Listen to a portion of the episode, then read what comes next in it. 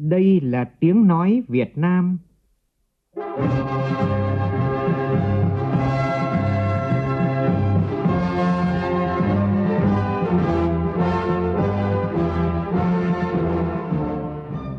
là tiếng nói Việt Nam, phát thanh từ Hà Nội, thủ đô nước Cộng hòa xã hội chủ nghĩa Việt Nam.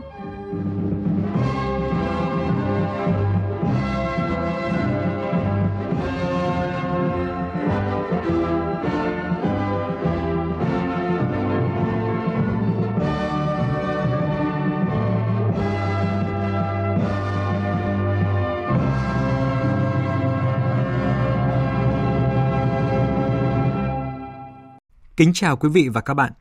Mời quý vị nghe chương trình Thời sự sáng của Đài tiếng nói Việt Nam. Hôm nay là thứ Bảy, ngày mùng 6 tháng 7, tức ngày mùng 4 tháng 6 năm kỷ hợi. Chương trình có những nội dung chính sau đây.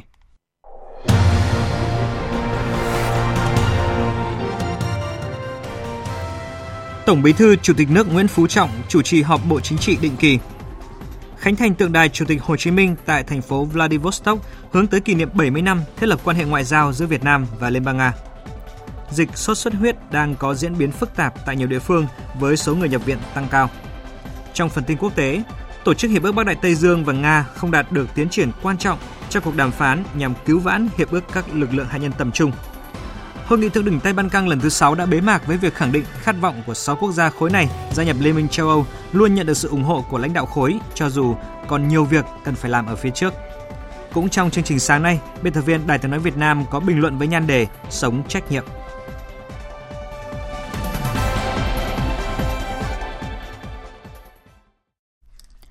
Bây giờ là nội dung chi tiết. Hôm qua, tại trụ sở Trung ương Đảng, Tổng Bí thư Chủ tịch nước Nguyễn Phú Trọng đã chủ trì họp Bộ Chính trị định kỳ. Một trong số những nội dung quan trọng của phiên họp đó là Bộ Chính trị đã nghe Ban Cán sự Đảng Chính phủ báo cáo về định hướng hoàn thiện thể chế, chính sách, nâng cao chất lượng, hiệu quả thu hút và sử dụng đầu tư nước ngoài đến năm 2030. Trên cơ sở tổng kết lý luận và thực tiễn hơn 30 năm đầu tư nước ngoài, ý kiến thẩm định của các cơ quan chức năng, căn cứ yêu cầu, nhiệm vụ mới, Bộ Chính trị đã quyết định ra nghị quyết chuyên đề về vấn đề quan trọng này. Nhân dịp tham dự Hội nghị Thượng đỉnh Phụ nữ Toàn cầu lần thứ 29 tại Thụy Sĩ, hôm qua tại thủ đô Bern, Phó Chủ tịch nước Đặng Thị Ngọc Thịnh đã gặp gỡ các cán bộ nhân viên Đại sứ quán Việt Nam, phái đoàn thường trực Việt Nam tại Geneva và các thành viên Ban chấp hành Hội hữu nghị Thụy Sĩ Việt Nam và các đại diện tiêu biểu cộng đồng người Việt Nam tại Thụy Sĩ. Tin chi tiết cho biết. Phát biểu tại cuộc gặp, Phó Chủ tịch nước Đặng Thị Ngọc Thịnh đánh giá cao vai trò và những hoạt động tích cực của cộng đồng người Việt Nam tại Thụy Sĩ, góp phần duy trì củng cố đoàn kết gắn bó và hỗ trợ lẫn nhau trong cộng đồng những người Việt xa quê hương để cùng ổn định phát triển trên đất nước Thụy Sĩ. Mong rằng cộng đồng sẽ tiếp tục phát huy vai trò của mình, đồng thời hỗ trợ đại sứ quán hoàn thành tốt các hoạt động vì quê hương đất nước. Phó Chủ tịch nước Đặng Thị Ngọc Thịnh hoan nghênh việc cộng đồng người Việt Nam tại Thụy Sĩ quan tâm tới vấn đề giáo dục thế hệ trẻ của cộng đồng và tin tưởng rằng sẽ tiếp tục có nhiều học sinh sinh viên Việt Nam đang học tập tại đây đạt thành tích xuất sắc trong học tập và nhận được nhiều giải thưởng cao quý của quốc tế và nước sở tại. Đảng và nhà nước ta luôn coi cộng đồng Việt Nam ở nước ngoài là một bộ phận không thể tách rời của dân tộc Việt Nam, là nguồn lực quan trọng cho sự phát triển phồn vinh của đất nước. Phó Chủ tịch nước mong rằng bà con tại Thụy Sĩ tiếp tục đóng góp cho sự phát triển và ổn định của cộng đồng, phát huy truyền thống đoàn kết, chấp hành nghiêm luật pháp nước sở tại. Cùng với đó, tổ chức nhiều hoạt động cụ thể ý nghĩa hướng về quê hương đất nước, tích cực hỗ trợ lẫn nhau trong công việc và cuộc sống. Đúng dịp kỷ niệm 25 năm ngày ký hiệp ước về những nguyên tắc cơ bản trong quan hệ hữu nghị giữa Liên bang Nga và Việt Nam, cũng như kỷ niệm 10 năm thiết lập quan hệ giữa thành phố Vladivostok và thành phố Hồ Chí Minh – hướng tới kỷ niệm 70 năm thiết lập quan hệ ngoại giao giữa Việt Nam và Liên bang Nga. Hôm qua, tại thành phố Vladivostok đã long trọng diễn ra lễ khánh thành tượng đài Hồ Chí Minh. Tượng đài là một biểu tượng của tình hữu nghị của hai dân tộc Liên bang Nga và Việt Nam. Văn Thường, phóng viên Đài tiếng nói Việt Nam thường trú tại Nga đưa tin. Phát biểu trong lễ khánh thành, Tổng lãnh sự quán Việt Nam tại Vladivostok Nguyễn Hoàng Việt nhấn mạnh, Chủ tịch Hồ Chí Minh là người đặt nền móng cho mối quan hệ hữu nghị truyền thống giữa dân tộc Việt Nam và Liên bang Nga. Việc xây dựng tượng đài này là mong muốn từ lâu của cộng đồng người Việt ở vùng Viễn Đông và những người bạn bè Nga. Tại buổi lễ, thị trưởng thành phố Vladivostok phát biểu nhấn mạnh Chủ tịch Hồ Chí Minh đã và luôn trở thành một phần của văn hóa, lịch sử Việt Nam và tượng đài Bắc Hồ tại thành phố Vladivostok sẽ là một điểm du lịch nổi tiếng và quảng trường này sẽ trở thành nơi giao thoa của tình hữu nghị Nga và Việt Nam. Chủ tịch Quốc hội thành phố Vladivostok Andrei Brick phát biểu với niềm xúc động. Chủ tịch Hồ Chí Minh có ảnh hưởng lớn không chỉ đối với sự phát triển của lịch sử Việt Nam, mà còn trở thành người anh hùng của toàn bộ phong trào giải phóng dân tộc trong thế kỷ 20. Người là người bạn lớn của nhân dân Liên Xô và Liên bang Nga ngày nay. Chủ tịch Hồ Chí Minh đã đặt nền tảng vững chắc trong mối quan hệ Nga-Việt. Một nhà chính trị và danh nhân văn hóa kiệt xuất luôn ủng hộ tình đoàn kết giữa các dân tộc. Việc xây dựng tượng đài Chủ tịch Hồ Chí Minh là một biểu tượng của tình hữu nghị và sự hiểu biết lẫn nhau giữa nhân dân hai nước. Tượng đài Chủ tịch Hồ Chí Minh có chiều cao 2,3 mét, được đặt tại vị trí trang trọng trong vườn hoa trên phố Borisenko. Tác giả của bức tượng Chủ tịch Hồ Chí Minh tại thành phố Vladivostok là một nhà điêu khắc của địa phương Peter Chigodev. Chương trình Thời sự sáng của Đài Tiếng Nói Việt Nam xin được tiếp tục với những tin tức quan trọng khác. Kiểm toán nhà nước đã kiến nghị xử lý tài chính hơn 92.000 tỷ đồng, trong đó tăng thu hơn 19.000 tỷ đồng, giảm chi ngân sách nhà nước hơn 23.000 tỷ đồng. Đây là một trong những nội dung đáng chú ý được đại diện Kiểm toán nhà nước cho biết tại buổi họp báo công bố báo cáo tổng hợp kết quả kiểm toán 2018 và kết quả thực hiện kết luận kiến nghị kiểm toán năm 2017 tổ chức tại Hà Nội hôm qua. Phóng viên Bá Toàn thông tin. Kết quả kiểm toán cho thấy vẫn còn tình trạng một số bộ, cơ quan trung ương và địa phương chưa phân bổ hoặc phân bổ chưa chi tiết danh mục ngay từ đầu năm, phân bổ thiếu căn cứ hoặc chưa sát thực tế, chưa đủ điều kiện, không có trong kế hoạch đầu tư công, bố trí vốn còn giàn trải và ứng trước kế hoạch vốn sai quy định. Phó Tổng Kiểm toán Nhà nước Đoàn Xuân Tiên cho biết. Một số thì cũng giao vốn nhưng mà lại không bố trí vốn đủ theo tỷ lệ theo nghị quyết. Ví dụ như là các chương trình mục tiêu thì lại là thấp hơn so với là cái nghị quyết thì đấy cũng là một trong những cái mà nó thuộc về giao vốn. Thậm chí là có những cái chương trình mục tiêu mà chỉ bố trí vốn được có 16% thôi. Còn sai sót trong quản lý chi đầu tư từ khâu thẩm định phê duyệt quyết định đầu tư rồi là tổ chức đấu thầu thực hiện dự án thanh quyết toán và đặc biệt ý, là có những trường hợp cá biệt là chưa xác định rõ nguồn đã bố trí rồi khả năng cân đối vốn thì cũng chưa xác định được thì đã phân bổ vốn Kiểm toán nhà nước đã chỉ ra nhiều sai phạm của 8 BOT như hầu hết các dự án thực hiện chỉ định nhà đầu tư, chỉ định nhà thầu thi công, xác định sai, tăng tổng mức đầu tư, chưa quy định khung giá vé đối với dự án đầu tư của công trình giao thông, nghiệm thu thanh toán sai. Qua đó, Kiểm toán nhà nước đã kiến nghị giảm thời gian thu phí hoàn vốn của 7 dự án là hơn 16 năm so với phương án tài chính ban đầu. Báo cáo của Kiểm toán nhà nước còn cho thấy một số tổ chức tín dụng tăng trưởng tín dụng vượt mức cho phép của ngân hàng nhà nước, vi phạm quy định về giới hạn góp vốn mua cổ phần. Công ty quản lý tài sản các tổ chức tín dụng Việt Nam chưa thực hiện vai trò trong việc mua nợ và xử lý nợ xấu. Hệ số an toàn vốn toàn hệ thống chưa tin cậy, chậm quyết toán các chương trình hỗ trợ lãi suất. Thưa quý vị, sau chỉ đạo nhanh chóng từ Ủy ban nhân dân thành phố Hà Nội, chiều tối qua, người dân quanh khu vực bãi rác Nam Sơn, Sóc Sơn, Hà Nội đã tháo rỡ lều bạt, thu dọn đồ đạc và rút khỏi các lán trại về nhà, thông đường cho xe rác vào. Một số thông tin đáng chú ý trong chỉ đạo của Ủy ban nhân dân thành phố Hà Nội như sau. Thống nhất giá thu tiền sử dụng đất tái định cư theo vị trí 4 đường 35 là 2 triệu 700 nghìn đồng một mét vuông. Với các hộ dân thuộc xã Hồng Kỳ không đồng tình với vị trí quy hoạch khu tái định cư, Ủy ban nhân dân huyện Sóc Sơn được phép sử dụng quỹ đất này để bổ sung vào quỹ tái định cư cho các hộ phải di chuyển chỗ ở. Nếu các hộ dân vẫn có nhu cầu tái định cư trên địa bàn xã, Ủy ban nhân dân huyện Sóc Sơn chủ trì cùng Sở Quy hoạch Kiến trúc nghiên cứu báo cáo Ủy ban nhân dân thành phố chấp thuận để bố trí tái định cư cho các hộ. Trường hợp hộ dân có nhu cầu nhận tiền để tự lo tái định cư, Ủy ban nhân dân huyện Sóc Sơn sẽ phê duyệt mức hỗ trợ là 1 triệu 960 000 đồng một mét vuông với các trường hợp được cấp giấy chứng nhận quyền sử dụng đất từ 400 m2 trở lên, thành phố Hà Nội yêu cầu huyện Sóc Sơn lập kế hoạch thực hiện trả ngay cho các hộ với phần diện tích đất ở trong hạn mức và chính sách bồi thường hỗ trợ. Tối qua tại thành phố Ninh Bình, Liên hoan nghệ thuật thiếu nhi các cung nhà thiếu nhi, trung tâm hoạt động thanh thiếu nhi khu vực phía Bắc năm 2019 đã khai mạc với chủ đề Ngàn hoa dâng bác. Tin chi tiết cho biết. Tham dự liên hoan có 1.200 thiếu nhi đang học tập sinh hoạt tại các cung nhà thiếu nhi, trung tâm hoạt động thanh thiếu nhi thuộc 29 tỉnh, thành phố phía Bắc. Đây là dịp để các đơn vị gặp gỡ, giao lưu, học hỏi, chia sẻ kinh nghiệm trong việc tổ chức các hoạt động bồi dưỡng và phát triển năng khiếu cho thiếu nhi, tạo sân chơi bổ ích cho thiếu nhi thỏa sức sáng tạo, thể hiện năng khiếu nghệ thuật, qua đó khuyến khích các em tích cực học tập, rèn luyện, phát triển toàn diện về đức trí thể mỹ. Làm gì để bảo vệ trẻ em? Trẻ em suy nghĩ gì về vai trò của gia đình, xã hội đối với trẻ em như thế nào để trẻ em có sự phát triển?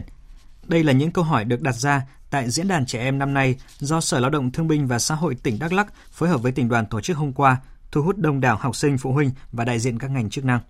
Phản ánh của Nam Trang, phóng viên Đài tiếng nói Việt Nam, thường trú khu vực Tây Nguyên. Với chủ đề Trẻ em với các vấn đề về trẻ em, tại diễn đàn, 100 em học sinh đến từ 15 huyện, thị xã, thành phố trên địa bàn tỉnh Đắk Lắk đã thảo luận xoay quanh các nội dung như vấn nạn bạo lực học đường, tình trạng xâm hại tình dục trẻ em, tình trạng trẻ em lao động sớm, tác động của môi trường xung quanh đến tâm sinh lý của trẻ em, những tai nạn gây thương tích thường gặp ở trẻ em, những hành động thiết thực giúp các bạn dân tộc thiểu số, các bạn có hoàn cảnh khó khăn vươn lên trong cuộc sống và học tập. Tham gia diễn đàn, em Nguyễn Thị Mỹ Linh, học sinh lớp 9C trường Trung học cơ sở Phan Chu Trinh, thành phố Buôn Ma Thuột cho biết,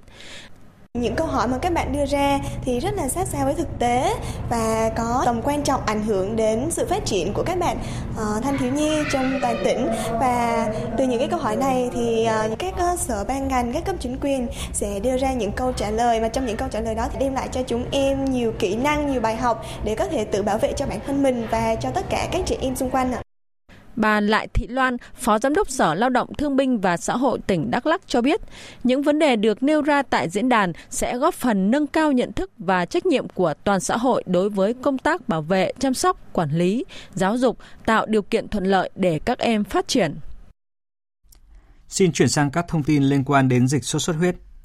Dịch sốt xuất huyết đang có diễn biến phức tạp tại các địa phương trên cả nước. Tại Hà Nội, dịch có dấu hiệu lan nhanh tại một số quận phía Tây. Tin chi tiết như sau.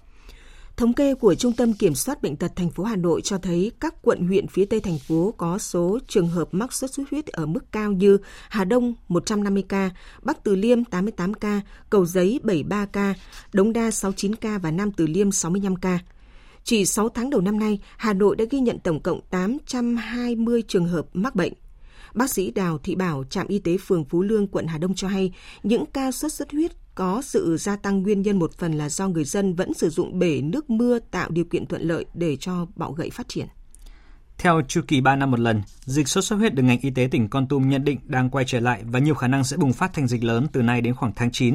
Trước tình hình đó, ngành y tế địa phương đã chủ động triển khai công tác phòng chống dịch nhằm hạn chế số người mắc và tử vong. Tin của phóng viên Khoa Điểm thường trú tại khu vực Tây Nguyên. Để phòng chống dịch sốt xuất huyết, tỉnh Con Tum đã thành lập 703 đội xung kích, tổ chức gần 490 lượt vệ sinh môi trường, diệt long quang, bọ gậy, phun hóa chất diệt muỗi tại các xã phường, tổ chức tuyên truyền tác hại của bệnh sốt xuất huyết đối với sức khỏe và biện pháp phòng chống dịch đến từng khu dân cư. Ông Phùng Mạnh Dũng, Phó Giám đốc Trung tâm Kiểm soát Bệnh tật tỉnh Con Tum cho biết. Với cái phương châm là không có bọ gậy, không có long quăng thì sẽ không có sốt xuất huyết. Sở Y tế đã triển khai chiến dịch vệ sinh môi trường diệt loang quăng bọ gậy trên địa bàn toàn tỉnh. Chiến dịch này thì được duy trì thường xuyên và sẽ được tăng cường vào thời điểm bệnh gia tăng. Chúng tôi tăng cường công tác giám sát chặt chẽ tình hình dịch bệnh, xử lý triệt để các ổ dịch cũng như là giám sát phát hiện, cách ly, điều trị tích cực cho bệnh nhân nhằm hạn chế tối đa số mắc và đặc biệt là không để tử vong do sốt xuất huyết. Từ cuối tháng 6 và những ngày đầu tháng 7 vừa qua, tại tỉnh Con Tum, bệnh nhân bị mắc sốt xuất huyết phải đến cơ sở y tế điều trị ngày càng tăng.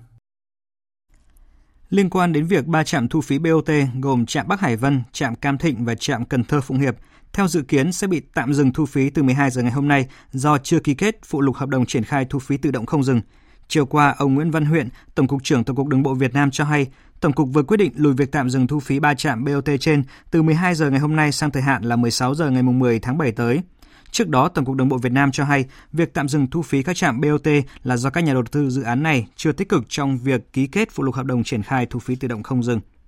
Cũng liên quan đến việc áp dụng thu phí không dừng, Tổng cục Đường bộ Việt Nam vừa ký hợp đồng triển khai dự án thu phí không dừng giai đoạn 2 với liên danh Tập đoàn Công nghiệp Viễn thông Quân đội Việt Theo, Công ty cổ phần đầu tư công nghệ hạ tầng Việt Tin, Công nghệ cổ phần Xin lỗi quý vị, Công ty cổ phần thương mại dịch vụ Viễn thông Việt Vương và Công ty cổ phần công nghệ Tiên Phong –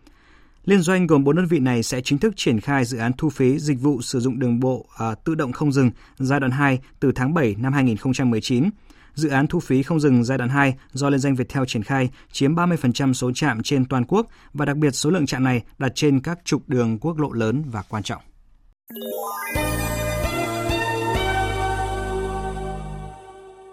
Chuyển sang phần tin quốc tế.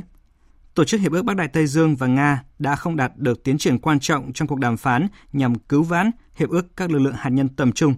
Phát biểu tại cuộc họp báo sau cuộc họp Hội đồng NATO-Nga tại trụ sở NATO ở Bruxelles, Bỉ ngày hôm qua, Tổng thư ký NATO Jens Stoltenberg cho biết.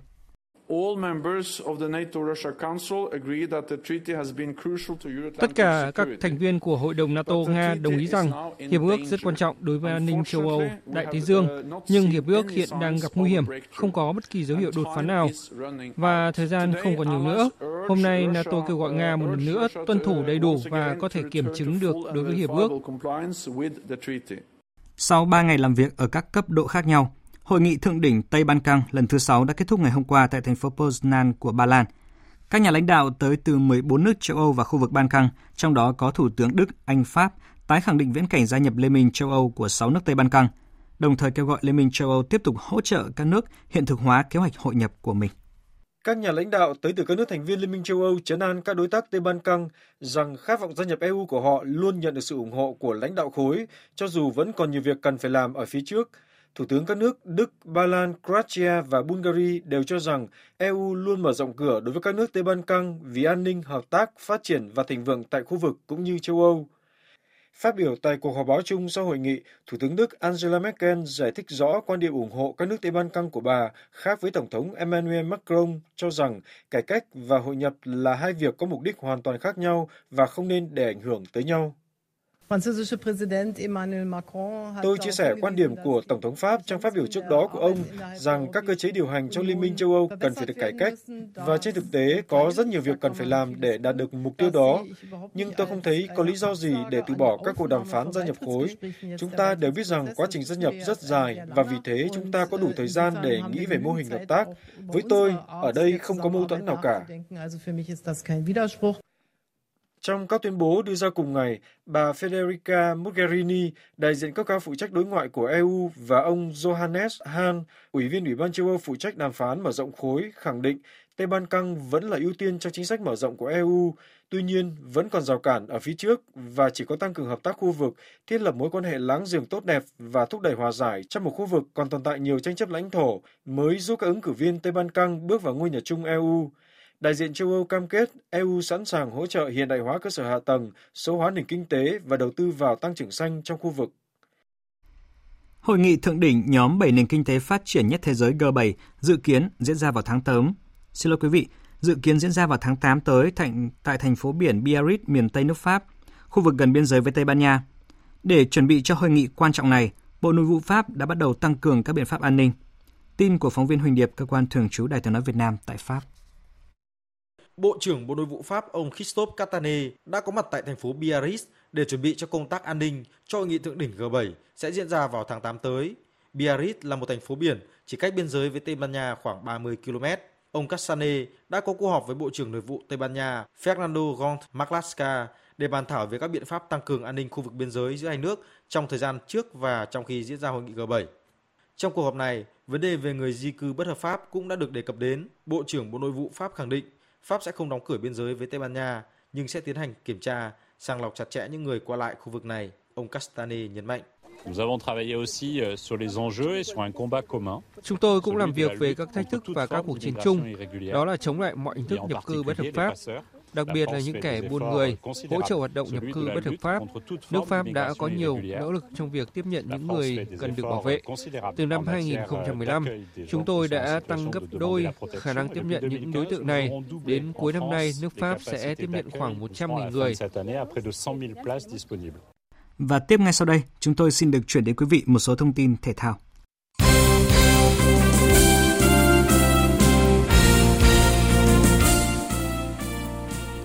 Từ ngày 8 đến ngày 11 tháng 7 tới, tại Trung tâm Đào tạo bóng đá trẻ, đội U23 Việt Nam sẽ tập trung lần thứ nhất Trong đợt tập trung này, đội sẽ tập luyện và đấu tập với đội tuyển U18 quốc gia, hiện cũng đang tập trung tại đây để chuẩn bị cho giải vô địch U18 Đông Nam Á 2019.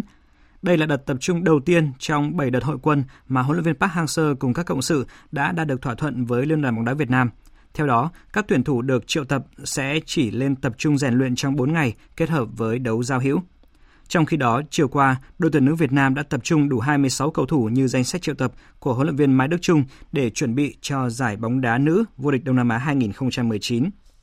Nguyễn Công Phượng của đội tuyển Việt Nam là cái tên được nhắc đến đầu tiên trong bài viết đề cập các thương vụ chuyển nhượng đình đám của bóng đá châu Á thời gian qua. Thông tin vừa được đăng trên trang chủ của Liên đoàn bóng đá châu Á hôm qua. Và trước đó thì trên trang Facebook của câu lạc bộ Sin Dance của Bỉ đã livestream lễ ký hợp đồng cho mượn có thời hạn một năm với Công Phượng tại thành phố Hồ Chí Minh vào sáng cùng ngày.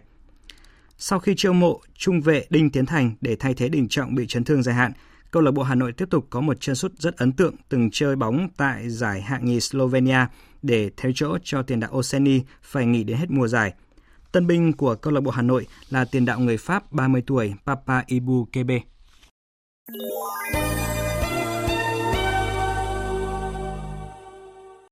Thưa quý vị, thưa các bạn, chỉ một phút, thậm chí một giây bất cần, có người đã gây hậu quả nghiêm trọng đối với tài sản, tính mạng của chính mình và của cộng đồng. Nguyên nhân của tình trạng này đó là sự thiếu hiểu biết về kỹ năng sống, kiến thức pháp luật và hành động thiếu trách nhiệm. Đây là những lỗ hồng cần lấp đầy để không còn xảy ra những sự việc đáng tiếc. Đây cũng là nội dung bình luận của biên tập viên Mai Hồng Nhan Đề, Sống trách nhiệm. Cơ quan Cảnh sát điều tra Công an huyện Nghi Xuân, tỉnh Hà Tĩnh vừa khởi tố bắt tạm giam bị can Phan Đình Thành, 46 tuổi, trú ở thôn 7, xã Xuân Hồng, về tội vi phạm các quy định về phòng cháy chữa cháy do đốt rác trong vườn nhà, rồi sau đó không kiểm soát được nên ngọn lửa đã lan từ vườn nhà ông Phan Đình Thành sang khu vực rừng thông trên núi Hùng Lĩnh phía sau nhà, rồi lan rộng ra khu vực rừng phòng hộ thuộc các xã Xuân Hồng và thị trấn Xuân An, thiêu dụi khoảng 50 hecta rừng. Hành động bất cần của ông Phan Đình Thành đã gây nên hậu quả rất nghiêm trọng. Chưa bao giờ ông Thành có thể ngờ được chỉ một mồi lửa đốt rác trong vườn nhà mà có thể bị vào tù. Trung tuần tháng 6 vừa qua cũng xảy ra câu chuyện đau lòng khác. Một cụ ông 88 tuổi ở xã Hòa Nhơn, huyện Hòa Vang, thành phố Đà Nẵng, đốt nương làm rẫy. Nhưng do thời tiết nắng gắt và có gió lớn, khiến ngọn lửa lan nhanh bùng phát dữ dội, khiến ông không kịp thoát thân. Hai sự việc mà chúng tôi vừa nêu là những hồi chuông báo động về tình trạng vô ý sử dụng lửa gây cháy rừng. Tháng 6 vừa qua, Bắc Bộ và Trung Bộ vừa trải qua đợt nắng nóng gay gắt, có nơi đặc biệt gay gắt, nhất là tại Trung Bộ. Nắng nóng kéo dài cả tháng, gây ra những hậu quả nặng nề cho cuộc sống và sản xuất của người dân. Liên tiếp các vụ cháy xảy ra tại Hà Tĩnh, Nghệ An, Thừa Thiên Huế, Phú Yên, Đà Nẵng, Ninh Bình, làm cho hàng trăm hecta rừng bị thiêu rụi, nhiều vụ cháy, lửa bao vây đường dây truyền tải điện, uy hiếp các khu dân cư ven rừng. Theo các cơ quan chức năng, ngoài nguyên nhân thiên tai là do nắng nóng kéo dài, thì có nguyên nhân từ nhân tai chính là sự chủ quan bất cẩn, thiếu hiểu biết của chính con người. Nhiều vụ cháy rừng xảy ra ở các địa phương vừa qua là do người dân đốt thực bì, đốt rác hoặc vô ý đánh rơi tàn thuốc, rồi sau đó không kiểm soát được ngọn lửa. Chỉ sau mấy ngày ngắn ngủi có mưa, nắng nóng đang quay trở lại với khu vực Đông Bắc Bộ và miền Trung và dự kiến tại các tỉnh Trung Bộ nắng nóng có khả năng kéo dài trong nhiều ngày tới. Cháy rừng lại có nguy cơ bùng phát trở lại đối với các tỉnh miền Trung. Nếu người dân vẫn hành động bất cần, thiếu hiểu biết và thiếu trách nhiệm khi sử dụng lửa tại khu vực gần rừng, có rừng,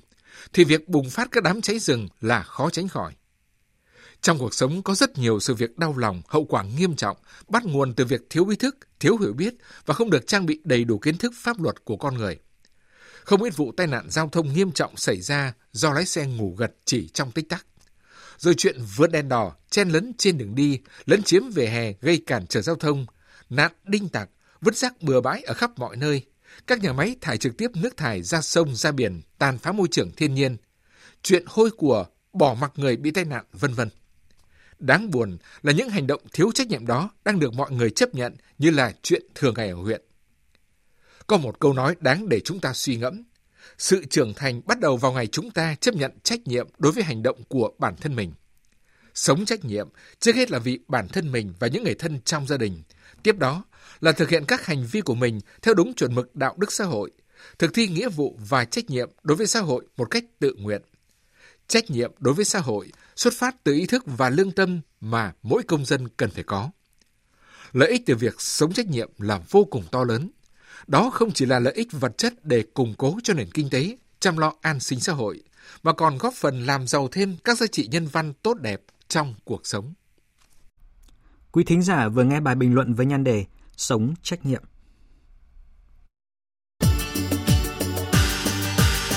Dự báo thời tiết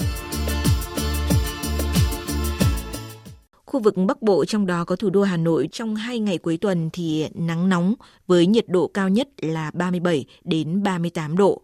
Còn tại khu vực ờ, Trung Bộ, nắng nóng sẽ gia tăng trở lại từ ngày mai và nguy cơ cháy rừng tăng theo với nhiệt độ cao nhất từ ờ, 37 đến 38 độ. Sau đây sẽ là phần dự báo chi tiết các khu vực ngày và đêm nay. Phía Tây Bắc Bộ đêm và sáng sớm nhiều mây có mưa rào và rông, trưa chiều giảm mây trời nắng. Riêng phía Nam Sơn La và Hòa Bình có nắng nóng, nhiệt độ từ 24 đến 33 độ. Riêng phía Nam Sơn La và Hòa Bình 35 đến 37 độ. Phía Đông Bắc Bộ có mưa rào và rông vài nơi, trưa chiều trời nắng, riêng vùng đồng bằng và trung du có nắng nóng, nhiệt độ từ 26 đến 34 độ, riêng vùng đồng bằng và trung du cao nhất 35 đến 37 độ.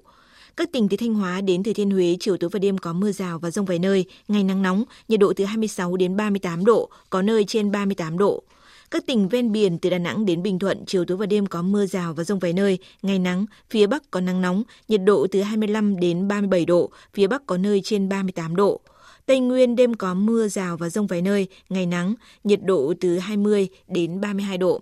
Nam Bộ có mưa rào và rông vài nơi, ngày nắng, nhiệt độ từ 23 đến 34 độ. Khu vực Hà Nội đêm có mưa rào và rông vài nơi, ngày nắng nóng, nhiệt độ từ 27 đến 37 độ. Tiếp theo là dự báo thời tiết biển. Vịnh Bắc Bộ có mưa rào và rông vài nơi, tầm nhìn xa trên 10 km, gió Nam đến Tây Nam cấp 4, cấp 5. Vùng biển từ Quảng Trị đến Ninh Thuận không mưa, tầm nhìn xa trên 10 km, gió Tây Nam cấp 4, cấp 5. Vùng biển từ Bình Thuận đến Cà Mau, từ Cà Mau đến Kiên Giang bao gồm cả Phú Quốc và Vịnh Thái Lan có mưa rào và rông vài nơi, tầm nhìn xa trên 10 km, giảm xuống từ 4 đến 10 km trong mưa, gió Tây Nam cấp 4, cấp 5. Trong cơn rông có khả năng xảy ra lốc xoáy và gió giật mạnh khu vực Bắc, giữa và Nam Biển Đông và khu vực quần đảo Hoàng Sa thuộc thành phố Đà Nẵng, khu vực quần đảo Trường Sa thuộc tỉnh Khánh Hòa có mưa rào và rông vài nơi, tầm nhìn xa trên 10 km, gió Tây Nam cấp 4, cấp 5. Trong cơn rông có khả năng xảy ra lốc xoáy và gió giật mạnh. Những thông tin thời tiết vừa rồi cũng đã kết thúc chương trình thời sự sáng nay của Đài Tiếng Nói Việt Nam.